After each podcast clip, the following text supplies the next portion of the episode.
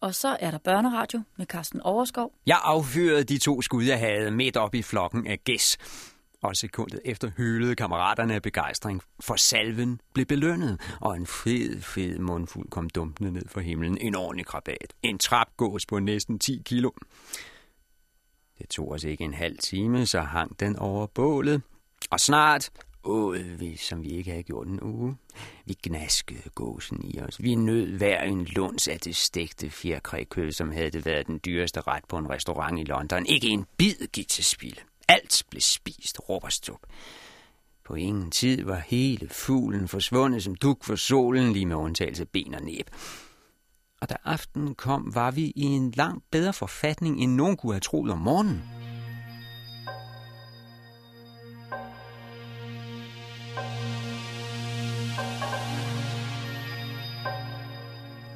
Endnu en gang reddet på stregen. Reddet af en tilfældig trapgås på træk over Sulimans bjerg. Den medbragte proviant var sluppet op. Vand havde vi ikke set i to-tre døgn. Og heden ude fra Suliman-ørkenen forfulgte os op ad bjergsiden. Det føltes som Sahara stillet på højkant. Solen brændte i nakken. Ben og arme skreg af smerte. Men opad skulle vi. Opad, opad. Hjertet dunkede i brystet. Og hjernen sagde, nej, nej, ikke et skridt videre, men vi måtte videre. Vores eneste chance var at nå op til den evige sne på bjergtoppen. Op i køligheden. Op til de rislende kilder. Hvis ikke vi tilfældigvis var rent ind i et par vilde meloner i en klippespalte, som stillede den værste tørst. Og hvis ikke den flok trapgæst tilfældigvis var kommet flyvende lige efter, ja, så tør jeg ikke tænke på konsekvenserne. Så var vi sunket sammen mellem lavablokkene et sted mellem himmel og jord. Ikke engang en tredjedel op af dronningen af Sabas bryster. Så var vi slumret ind et sted på denne nøgne bjergside og var sovet lige ind i døden. Og når vores skeletter engang blev fundet, kunne man have rejst en mindesten og givet os denne gravskrift. Her hviler fem mænd. Heller ikke de nåede frem til kong Salomons miner. Bye.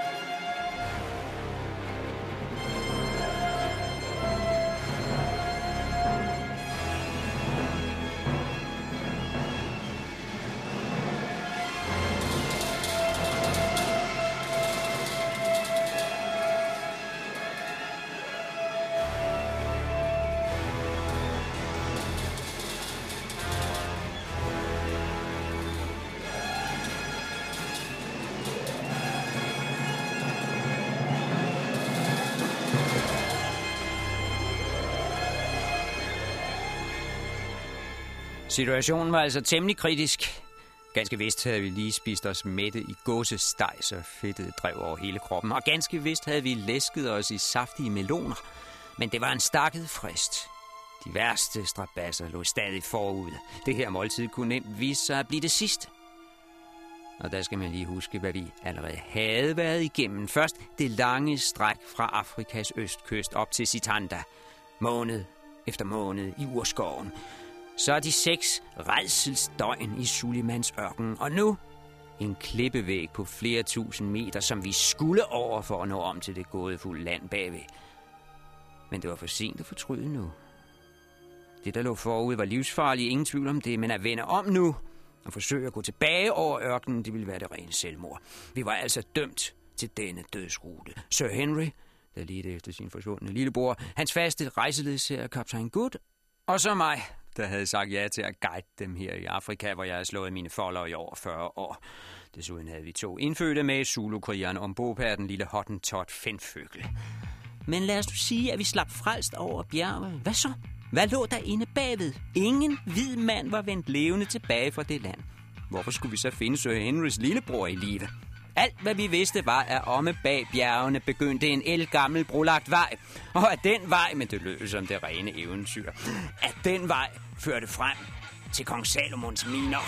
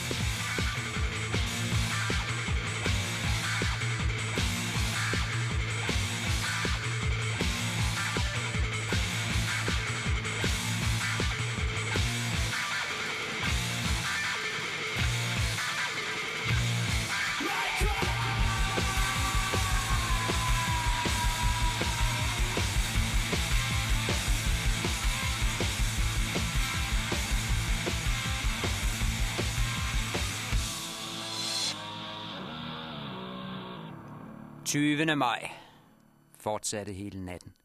Klatrede uophørligt. Temperaturen tålelig, men det bliver stejlere og stejlere og nåede højst 1000 meter i nat. Troede vi snart skulle høre smeltevandet op fra iskalotten, men gjorde en forfærdelig opdagelse. Alt vand bliver lidt væk fra sydsiden af bjerget og forsvinder over på den anden side, ned ad nordsiden. Ikke en dråbe vand. Ikke så meget som et græsstrå. Bange for, alle vores anstrengelser er forgæves.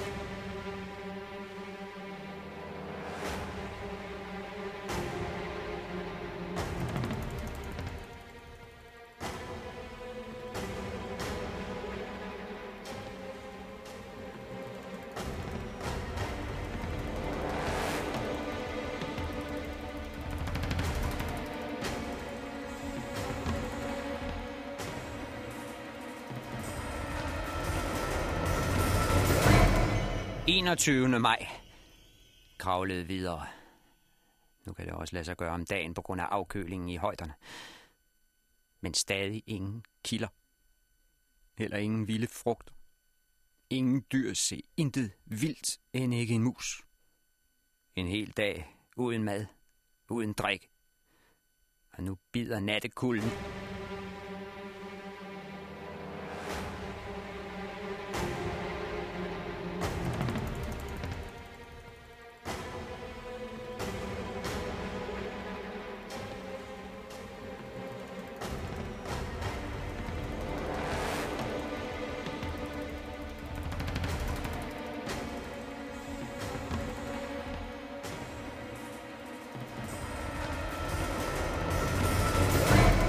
22. maj brød op igen, da solen kom, svag og udmattet. Klarede kun en mil i dag. Enkelte pletter af sne, man kan putte i munden, men ellers hverken vådt eller tørt. Nu har vi lejret os for natten på en større klippe afsats. Det er bitterligt koldt. Måtte tage en slurk brændevin hver, ligger tæt op af hinanden for ikke at fryse ihjel. Fendføgel, stærkt medtaget, har ikke langt igen. Dør nok af kulde i nat.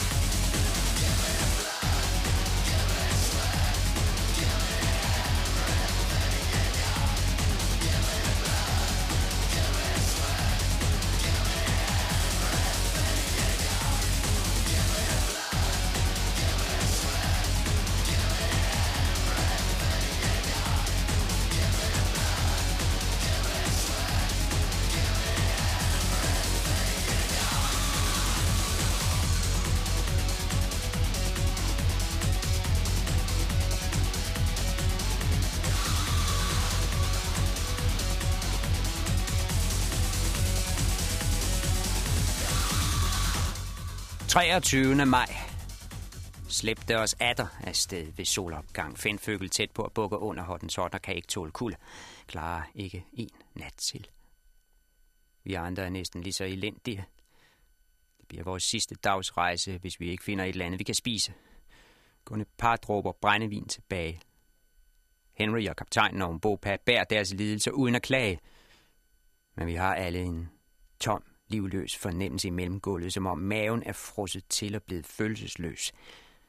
Ikke et levende væsen at se. Nu kan kun Gud stå og spi, for enden er nær. Men udsigten er strålende. Vi er 2.000 meter op. Det er her, de to bjerge deler sig og skyder i vejret hver for sig til 5.000 meters højde. Bag os ligger ørkenen som et blåt hav i månelyset helt ud til horisonten, og foran os tårner de to bjergtoppe sig op med hver deres kåbe af is. Det svimler for en, når man lægger nakken tilbage. Man stiger op for at finde toppen, men dronningen af Sabas bryster lader til at gro direkte ind i himlen, tindrende af iskrystal. Svært at tro, man befinder sig midt i Afrika. Det kunne lige så godt være Sydpolen. En arktisk ødemark, snedronningens iskolde eventyrrige. Nu kommer der klumper i blækket. Snart er det frosset til is i pinden. Dette bliver mine sidste ord. Her skal vi altså lade livet. Jeg tvivler på, at vi vågner op igen i morgen. Men sådan har skæbnen villet det. Og hvis det endelig skal være, kan jeg ikke komme i tanke om et smukkere sted at dø.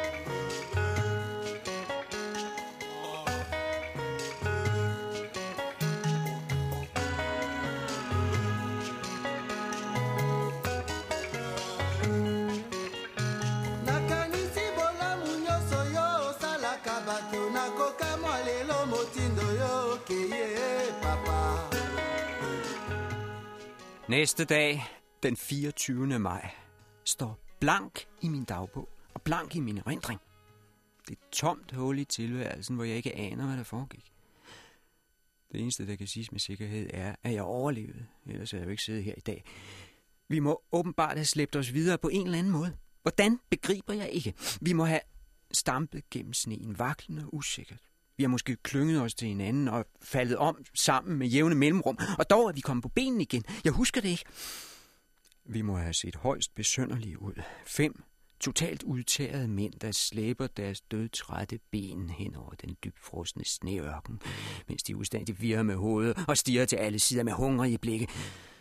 Men det nytter ikke noget at stige. Der er intet spiseligt, intet kan leve, intet kan gro, intet kan blomstre i denne udørk ud over iskrystallerne. Sådan må det have været, men spørg mig ikke. Min hukommelse er hvid som tåge. Dagtimerne den 24. maj er simpelthen udraderet i min erindring. Det næste, jeg husker, men det står til gengæld knivskarpt, det er solnedgangen den aften. Det sceneri var så storslået og ubegribeligt smukt, at det gik gennem marv og ben og skar sig vej helt ind i hjertet. Tågen i min hukommelse bliver pludselig sprængt af de sidste stråler fra en synkende sol, der farvede sneen rød, og lå iskrystallerne gløde som millioner små ildsteder, og bjergtoppen over vores hoveder, der pludselig stod som en gylden søjle med en krans af lysstråler i alle regnbuens farver. Dette magiske øjeblik, da dronningen af Sabas venstre bryst pludselig havde forvandlet sig fra en utilnærmelig klippe til noget lunt og løfterigt. Som om bjergtoppen lå blotte deroppe i skæret for solens smelteovn. Det syn måtte skubbe alle lidelser til side. Det kunne ikke undgå at trænge ind, selv i en bevidstløs hjerne. Fra det øjeblik begynder jeg at huske tingene igen. Og om lidt, når jeg har fået klaret hovedet en smule, skal jeg nok gribe tråden igen og se at komme videre. Jeg skal ikke fortabe mig i febersyner. Vi har stadig en lang beretning foran os. Beretningen om en færd, der er utrolig nok i sig selv, og man ikke behøver ty til gætterier og tågede fantasibilleder. Virkeligheden er fantastisk nok for den, der er på rejse. Og da særligt, når rejsen går til kong Salomons miner.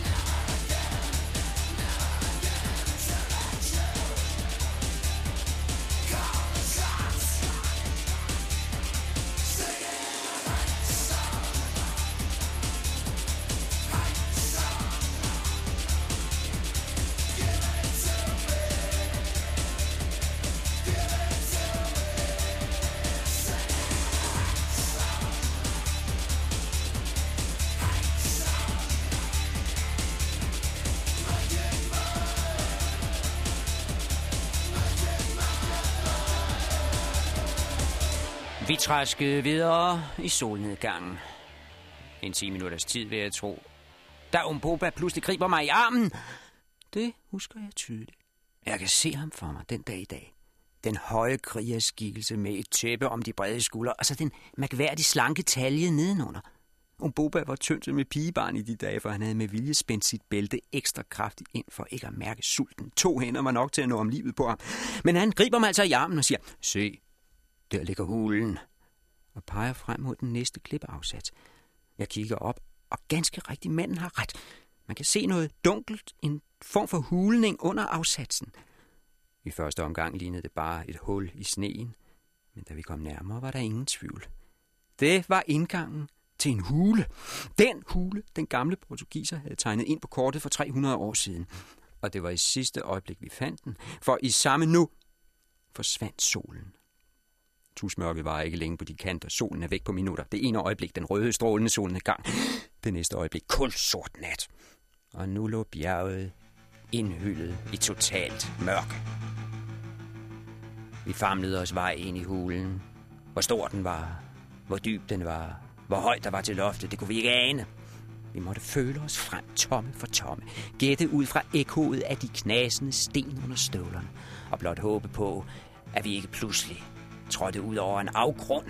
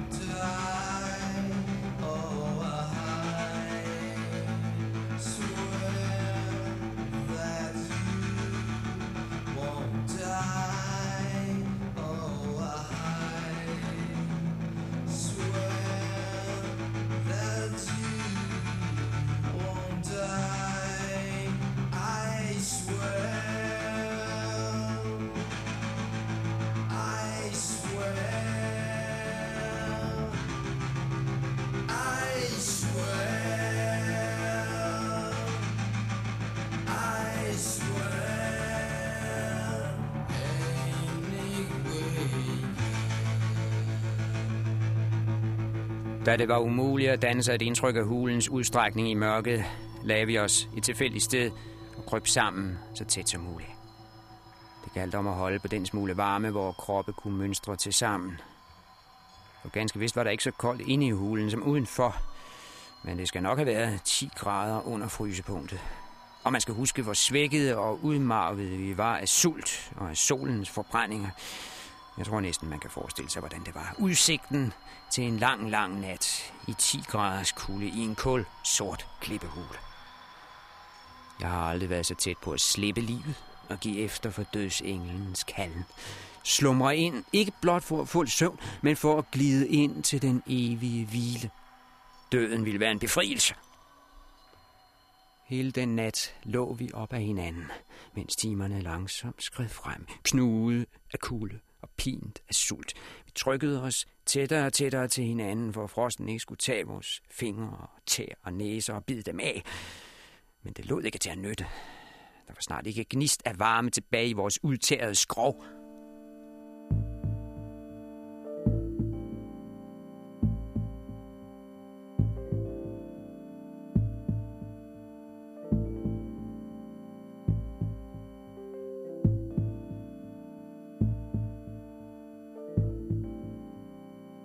Fra den nat i hulen vil jeg altid huske én lyd. Lyden af Fenføgels klapperne tænder. Den lille hottentot havde overlevet endnu en dag. Mirakuløst. Hvordan han havde klaret sig igennem og holdt trit med os andre, det aner jeg ikke. Men jeg ved, at han stadig var med os og i live. For hans tænder gik i munden på ham hele natten og lød som en lille kastanjetspiller, der har fået rystekramp. Nu og da faldt en af os i søvn men kun en kort urolig døs, så gav det sæt i en, og man var lysvågen. Heldigvis, kan man sige, for hvis vi var faldet i dyb søvn, så var vi nok aldrig vågnet igen. Kort før daggry blev der pludselig stille. Fuldstændig stille. Hvad var der sket? Hvad var det for en lyd, der manglede? Det tog lidt tid, før det gik op for mig, at det bare var et sæt tænder, der var holdt op med at klapre. Jeg tænkte, godt, for at finde Føgel, der sovede lidt. Det trænger han til. Og jeg spekulerede ikke nærmere over det, men jeg må indrømme, at hans ryg blev koldere og koldere. Det kunne jeg mærke, fordi vi sad og støttede os til hinanden. Og da det første dagslys begyndte at dæmre, føltes hans krop som en stor isklump mod min hud.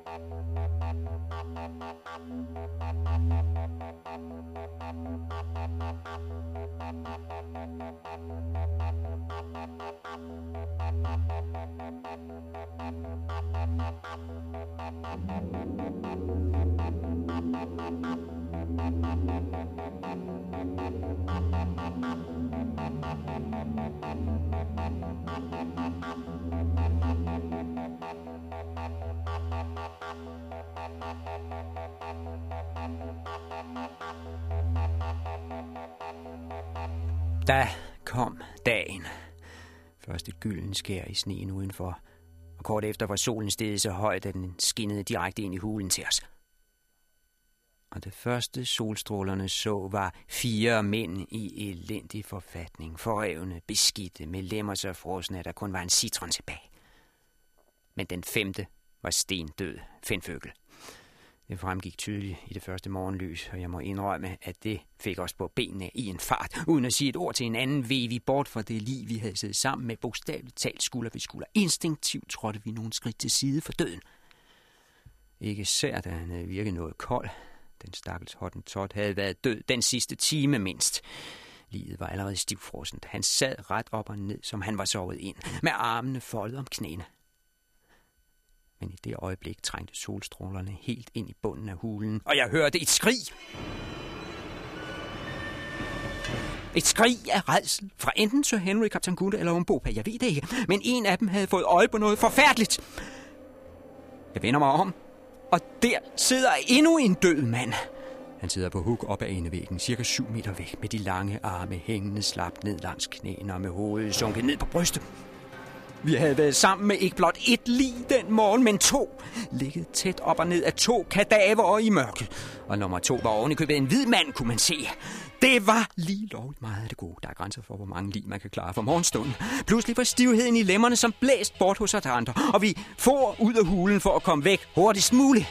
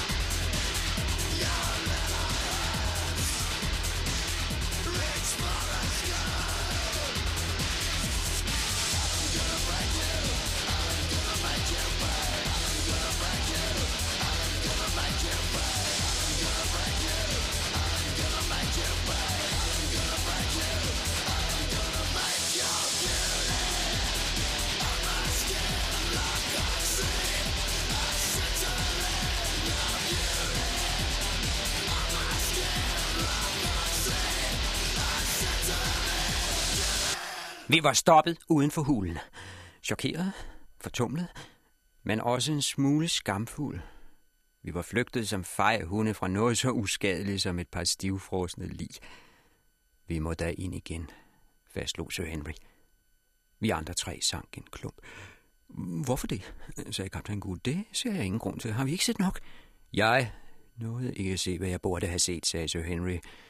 Det er først nu, det falder mig ind, at manden ved bagvæggen kunne være min lillebror Georg. Jeg er nødt til at gå ind og se efter. Han havde ret. Den mulighed kunne faktisk ikke udelukkes. Det kunne være hvilken som helst hvid mand. Mere havde vi ikke lagt mærke til i farten. Så vi bed tænderne sammen alle fire og trådte ind i hulen på ny. Denne gang gik der lidt tid, før vores øjne var vendet til halvskyggen derinde, efter vi havde været ude i den blændende sne. Men til sidst kunne vi se nogenlunde klart i den dunkle hule. Vi styrede udenom Fenføgels lig og nærmede os for første gang den mand, der sad på huk op ad bagvæggen. Gud er lovet, mumlede Sir Henry. Det kan umuligt være min bror. Den døde mand havde været høj og cirka 50 år gammel. Håret var grånet, han havde kraftig ørnenæse og langt sort overskæg. Huden var guldnet og lå stramt over knoglerne. Han havde et par uldne bukser på, ellers ingenting. Der hang et krucifix om halsen på ham. Han var stivfrossen, ligesom Findføgel. Det havde han åbenbart været lige siden dødsøjeblikket. Der var ingen forholdelse af spore. Livet sad stadig på huk, som da manden udåndede. Hvem kan det være? spurgte jeg. Jeg, der skulle have været den første til at regne det ud. Jeg, der ejede en stump af hans skjorte. Jeg, der havde studeret hans landkort og læst hans brev til eftertid. Og dog blev det ikke mig, der gættede det. Det er selvfølgelig den gamle portugiser, sagde kaptajn Gud. Hvem skulle det ellers være? Det svimlede for mig. Historiens vingesus var tæt på at slå mig om kul. Så havde han siddet på huk der i 300 år.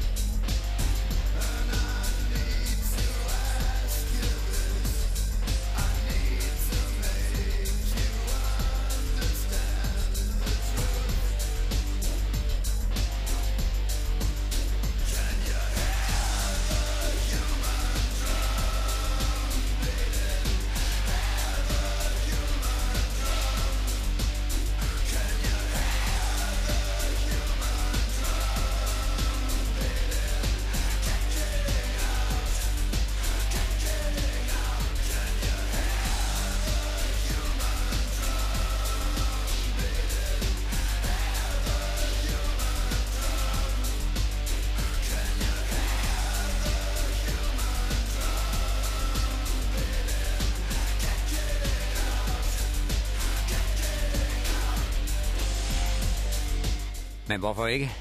Når frossen kød kan holde sig frisk i en skibslast hele vejen fra New Zealand, hvorfor skulle livet af et menneske så ikke kunne holde sig 300 år? Eller 3000 år for den sags skyld. Når bare omstændighederne er de rigtige. Nedfrysningen skal ske umiddelbart efter døden, og det gjorde den jo helt af sig selv i denne hule. Det vidste vi af egen erfaring fra i nat. Og derefter skal livet være konstant nedfrosset, det vil sige, det skal ligge et sted, som aldrig bliver tøet op. Det galt også i denne hule, hvor sollyset jo aldrig når helt ind, og hvor klippemasserne sørger for nogenlunde den samme temperatur året rundt. Og det skal være et tørt sted. Luftfugtigheden skal være minimal. Også den betingelse var opfyldt her i hulen. Her var ingen drivende skjolder på væggene, ingen dråber, der faldt fra loftet, end ikke ansatsen til drøbsten. Og der var så få dyr i nærheden, at det var højst usandsynligt, at nogen kunne nå at flinse i et ådsel, før det var frosset stift. Så alt talte for, at det kunne være José da Silvestre. En mand fanget i dødsøjeblikket for ni slægtled siden. En krop fastholdt i sin sidste stilling, som mumie balsameret af indre i stivnet i løbet af minutter for 300 år siden. Og at det virkelig var den gamle portugiser. Det blev bekræftet meget snart. Nemlig, da kaptajn Gud bøjede sig ned og samlede en stum dyreknogle op. Den var tydeligvis skrabet af i den ene ende og spidset til, og spidsen var så kløvet med en skarp kniv. Og hvorfor var spidsen kløvet? For at holde på blikket selvfølgelig. En pen, med andre ord. Vi stod med Silvestras skriveredskab i hænderne. Den hjemmelavede pen, han selv havde fortalt om i sit sidste brev. Jeg, José da Silvestre, skriver disse ord på en las af en flået skjorte med en flækket knogle, dyppet i mit eget blod.